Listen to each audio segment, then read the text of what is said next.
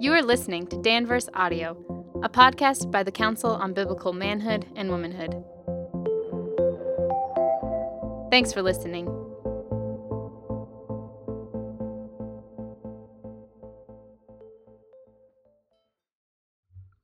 All right, Grant Castleberry here with a new episode of Danvers Audio, and I have Denny Burk in the studio. Denny, good to see you, man. I'm so happy to be here. Thank you. Well, hey, I wanted to pick up where our interview last time left off and just kind of talk a little bit about you and just kind of what you're doing right now. And so I thought we'd talk a little bit about this commentary you're working on the pastoral epistles, if you could kind of share a little bit about that. Sure. I've been working on a commentary on the pastoral epistles, and it's very relevant to the gender issue for obvious reasons, because the most contested text in the entire gender debate is arguably 1 Timothy 2:12.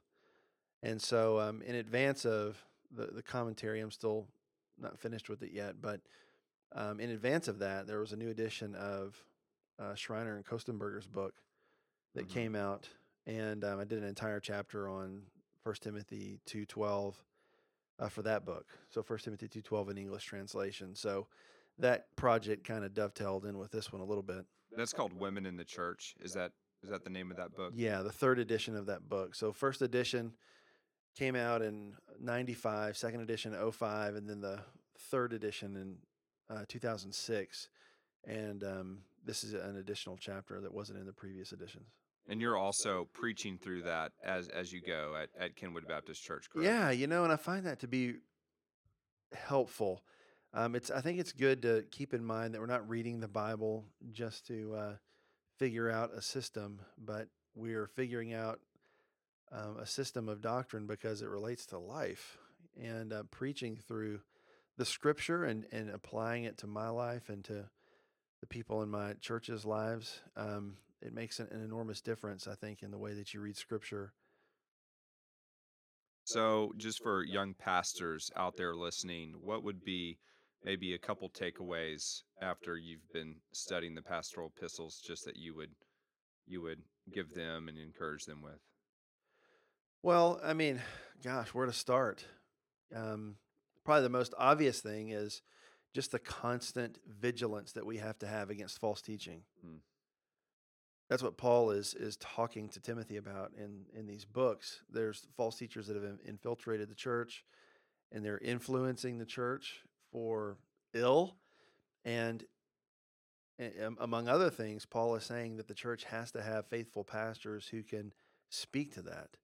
And if men are unwilling to face error and confront it, then they are not ready for the work of being a pastor. It's not the only thing that it says in those books about being a pastor, but it's one of those things, is confronting error. And I just think that in every generation, we're facing threats to the truth. Hmm. And we have to be vigilant about those things, and we can't shirk our responsibility to preach the Bible faithfully and to call God's people to the truth of the Word. And so we just see that in so many areas today where false teaching is coming into the church from the outside, sometimes emerging from within, and it has to be confronted, and it has to be done so directly. And then, of course, the other thing is that Paul is constantly telling Timothy to preach the Word, right? I mean, in other words, he's calling him back to the apostles' teaching, which for us is handed down in the New Testament. And then, of course, we have the Old Testament. But in other words, it's a word-based ministry, and we never graduate from the Bible, as it were. No one's ministry matures past the Bible. The work of pastoral ministry is the work of biblical exposition. And so, it's just been a wonderful study, and I've enjoyed it immensely. You mentioned threats to the church. And obviously, there is so much out there we could talk about, just threats in terms of what's taking place with the sexual revolution. But in terms of that, what do you see the biggest thing, the biggest threat that pastors actually need to be on guard against right now? I don't know if you could say, if I could identify one thing as the biggest threat, I do think that the probably the front edge of the church's conflict with the world right now does have to do with sexuality and gender issues. Because, and I say the church, I'm talking now from a North American, specifically American context. Things are different in different places around the world. But where we are reaping the fruits of the sexual revolution right now. And what the Bible teaches about sexuality and gender is being contested so fiercely now in the wider culture that to say what the Bible teaches on these things makes you unpopular. But more than that, it's increasingly becoming something that we're going to be taking our hits for. And, you know, and I'm not talking about me as a pastor and as a seminary professor. I'm talking about people in my church. Just holding to a biblical view of marriage, for instance, is costly for people who are working in an office, and there's an inter-office party for the same-sex couple that has just gotten married, and everybody's expected to be there. And, you know, my church member says, well, I can't celebrate that, you know? Yeah. And in other words, these are like very practical things that have happened with members in our churches, and they're already feeling the social pressure, some of them professional pressure. And so our witness here is so crucial, and sometimes it's going to be costly for us. And what I've seen is that there's a tremendous amount of pressure for Christians to sort of basically lighten up on what the Bible teaches about these things so that you don't have to face that conflict. And there's a tremendous amount of pressure in the name of tolerance and all these other things to sort of lessen what the Bible teaches, blunt the force of it, and to accept new categories of marriage that never existed in the Bible, and or new definitions of gender, for instance, that are, of course, directly contradictory to the Bible. So our people are feeling the weight of that. So the sexual revolution has come home to roost, and we are going to have to face it with faithfulness. Yeah, I mean, what do you think the future is going to look like for the North American church on this? Do you think that there's going to be a divide? Do you think that there's going to be a consensus? Like, what's your take on kind of where this is going in terms of just the different evangelical groups out there? Do you think that we're going to be able to maintain a evangelical front here, or? Well, I do think that you're going to see a divide among people who have flown under the banner called evangelical. So for many years, all that has been called evangelical has not been necessarily evangelical in reality.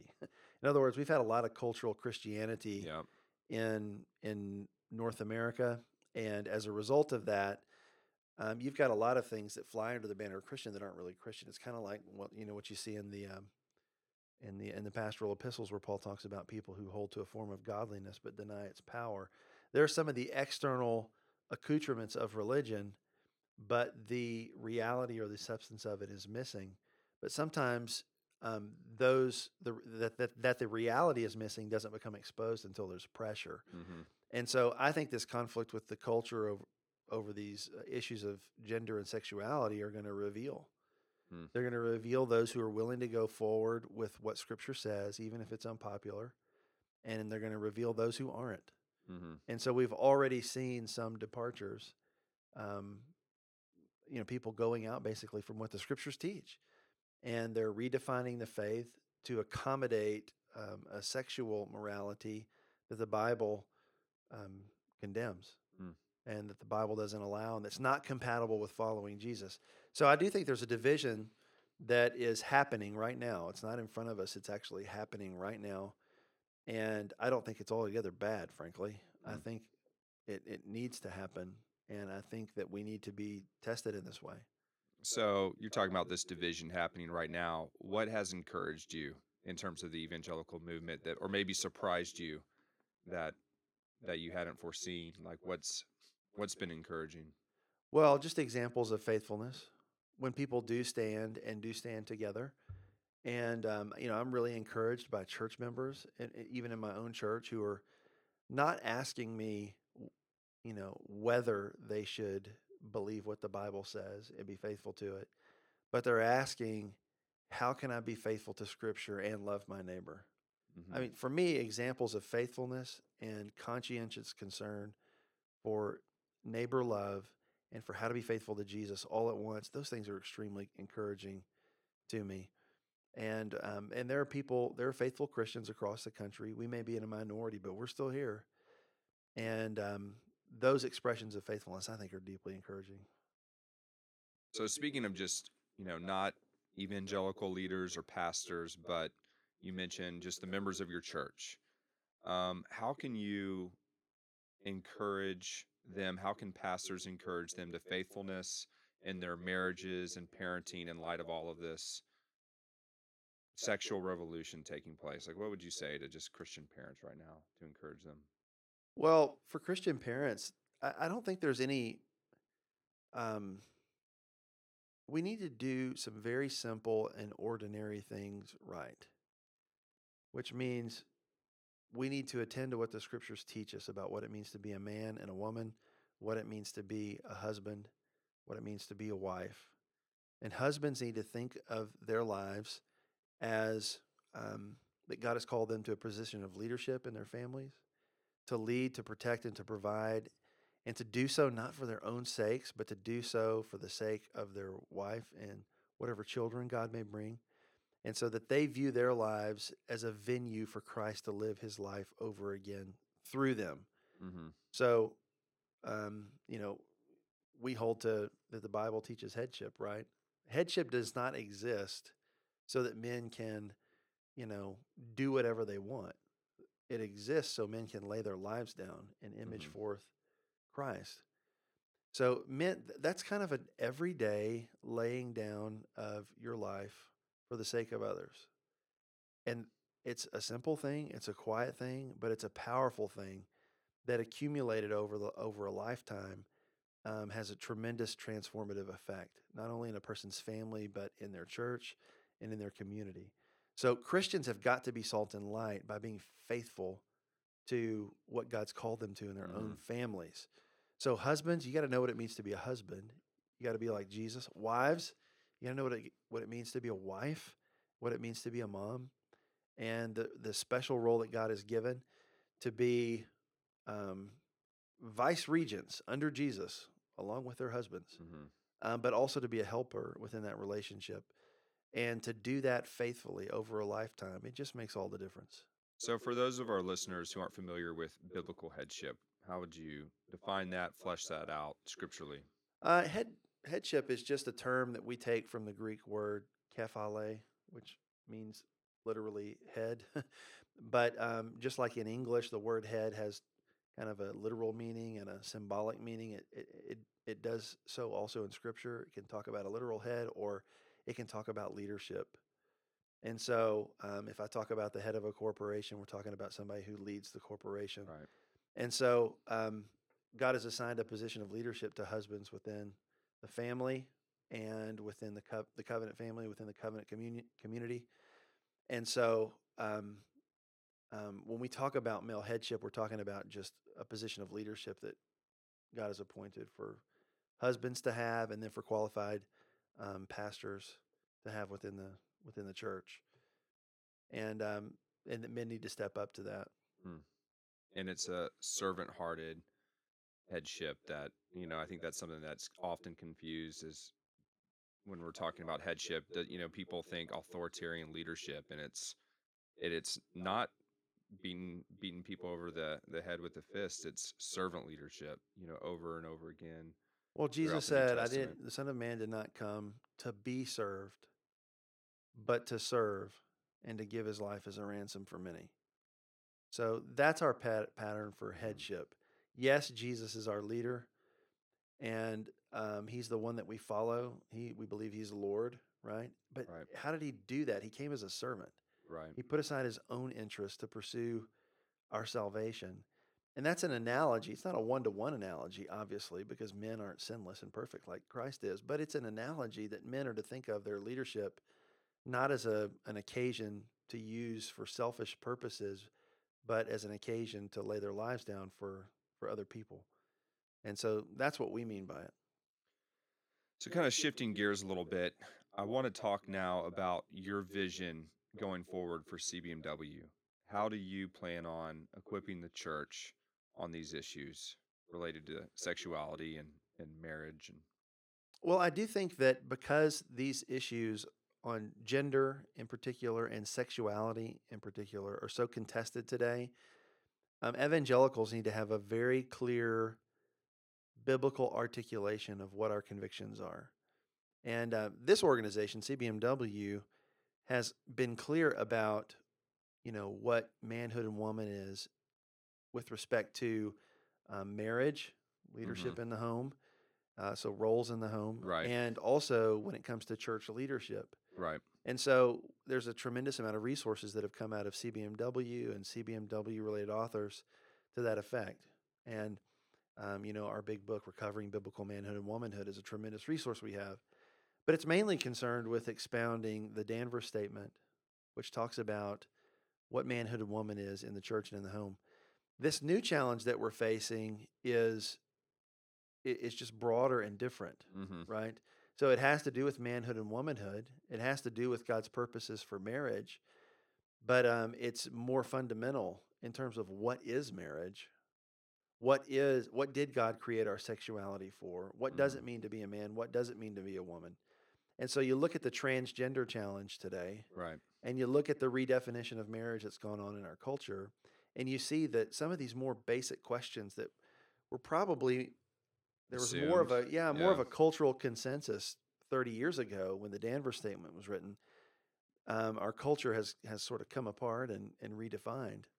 And so you find a lot of evangelicals in churches right now, a lot of times they call into CBMW. I would say the vast majority of times when they want a speaker or resources, what they're asking for is not as much about, you know, can a woman teach a man in church? What they're asking about is homosexuality and transgenderism. Right, yeah. What does the Bible teach us about this? Yeah. And so what makes a man, what makes a woman a woman? Yeah. So I feel a special burden that our organization needs to go on record in trying to articulate a biblical vision on those things. So I think our theological vision already gives us guidance to think about, say, transgenderism and homosexuality. But we need to say something explicit about it. And so a part of what my burden is in coming on as leader, as president of CBMW, is to try to draw together a coalition of evangelicals who can come up with a kind of a second statement, not to get rid of Danvers, but to use in addition to Danvers that articulates a biblical vision on these things and that can be used as a confession, you know, language that would be useful for people drawing up confessions in their churches. It would be a point of unity for faithful biblical evangelicals, certainly in North America, but hopefully around the world. And you're wanting to call this initiative the Biblical Sexuality Initiative. Yeah, right? Yeah. So we're calling it the Biblical Sexuality Initiative, and it's going to be a process we're going through to draft a new statement and to get as many hands in the pot as possible to help us and get feedback and to sort of cast a vision for what the Bible says about these things. Yeah, and we are working on a new website for this initiative, so stay tuned for that.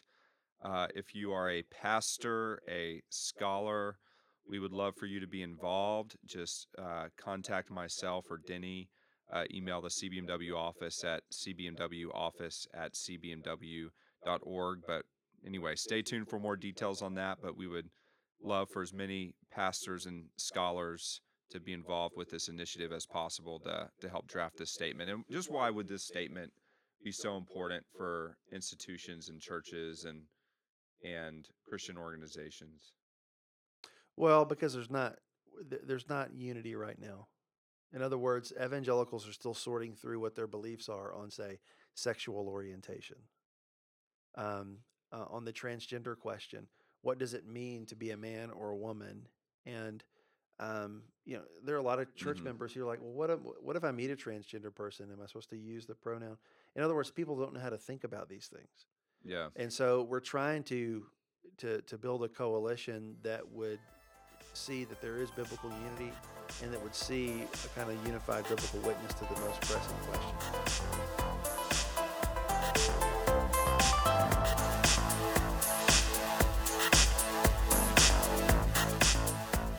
If you enjoyed today's podcast, please visit us at cbmw.org, where you will find more resources to equip you to think biblically. Again, thanks for listening.